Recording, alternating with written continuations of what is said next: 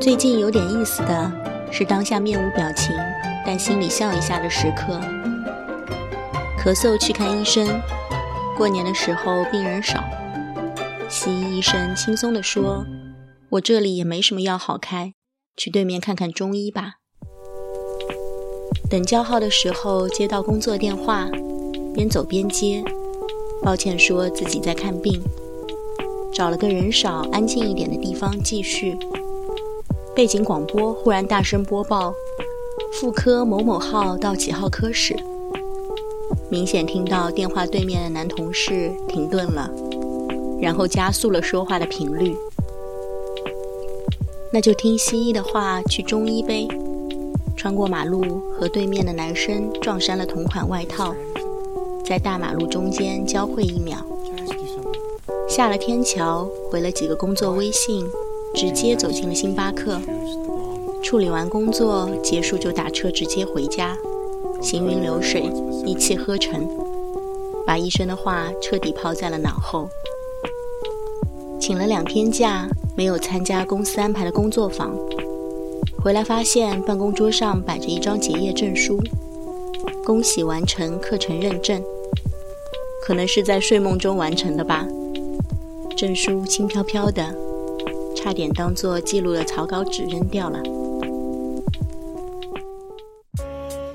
发现自己和坐在对面二十六岁的人遇到的困惑居然是一样的。听到的时候有点震惊，关于目标、意义、选择，怎么都是在重复昨天我的纠结。想笑，纯粹是笑了一下昨晚四十岁失眠的自己。他在困惑，我在鬼扯，灵魂飘空，说了一堆毫无帮助的话，用绕晕对方来拖延今天的现实问题。方法论总是一套套的，不过有一份情绪是真实，就是不要试图想明白什么，带着困惑往前走，这样子过一辈子是可以接受的。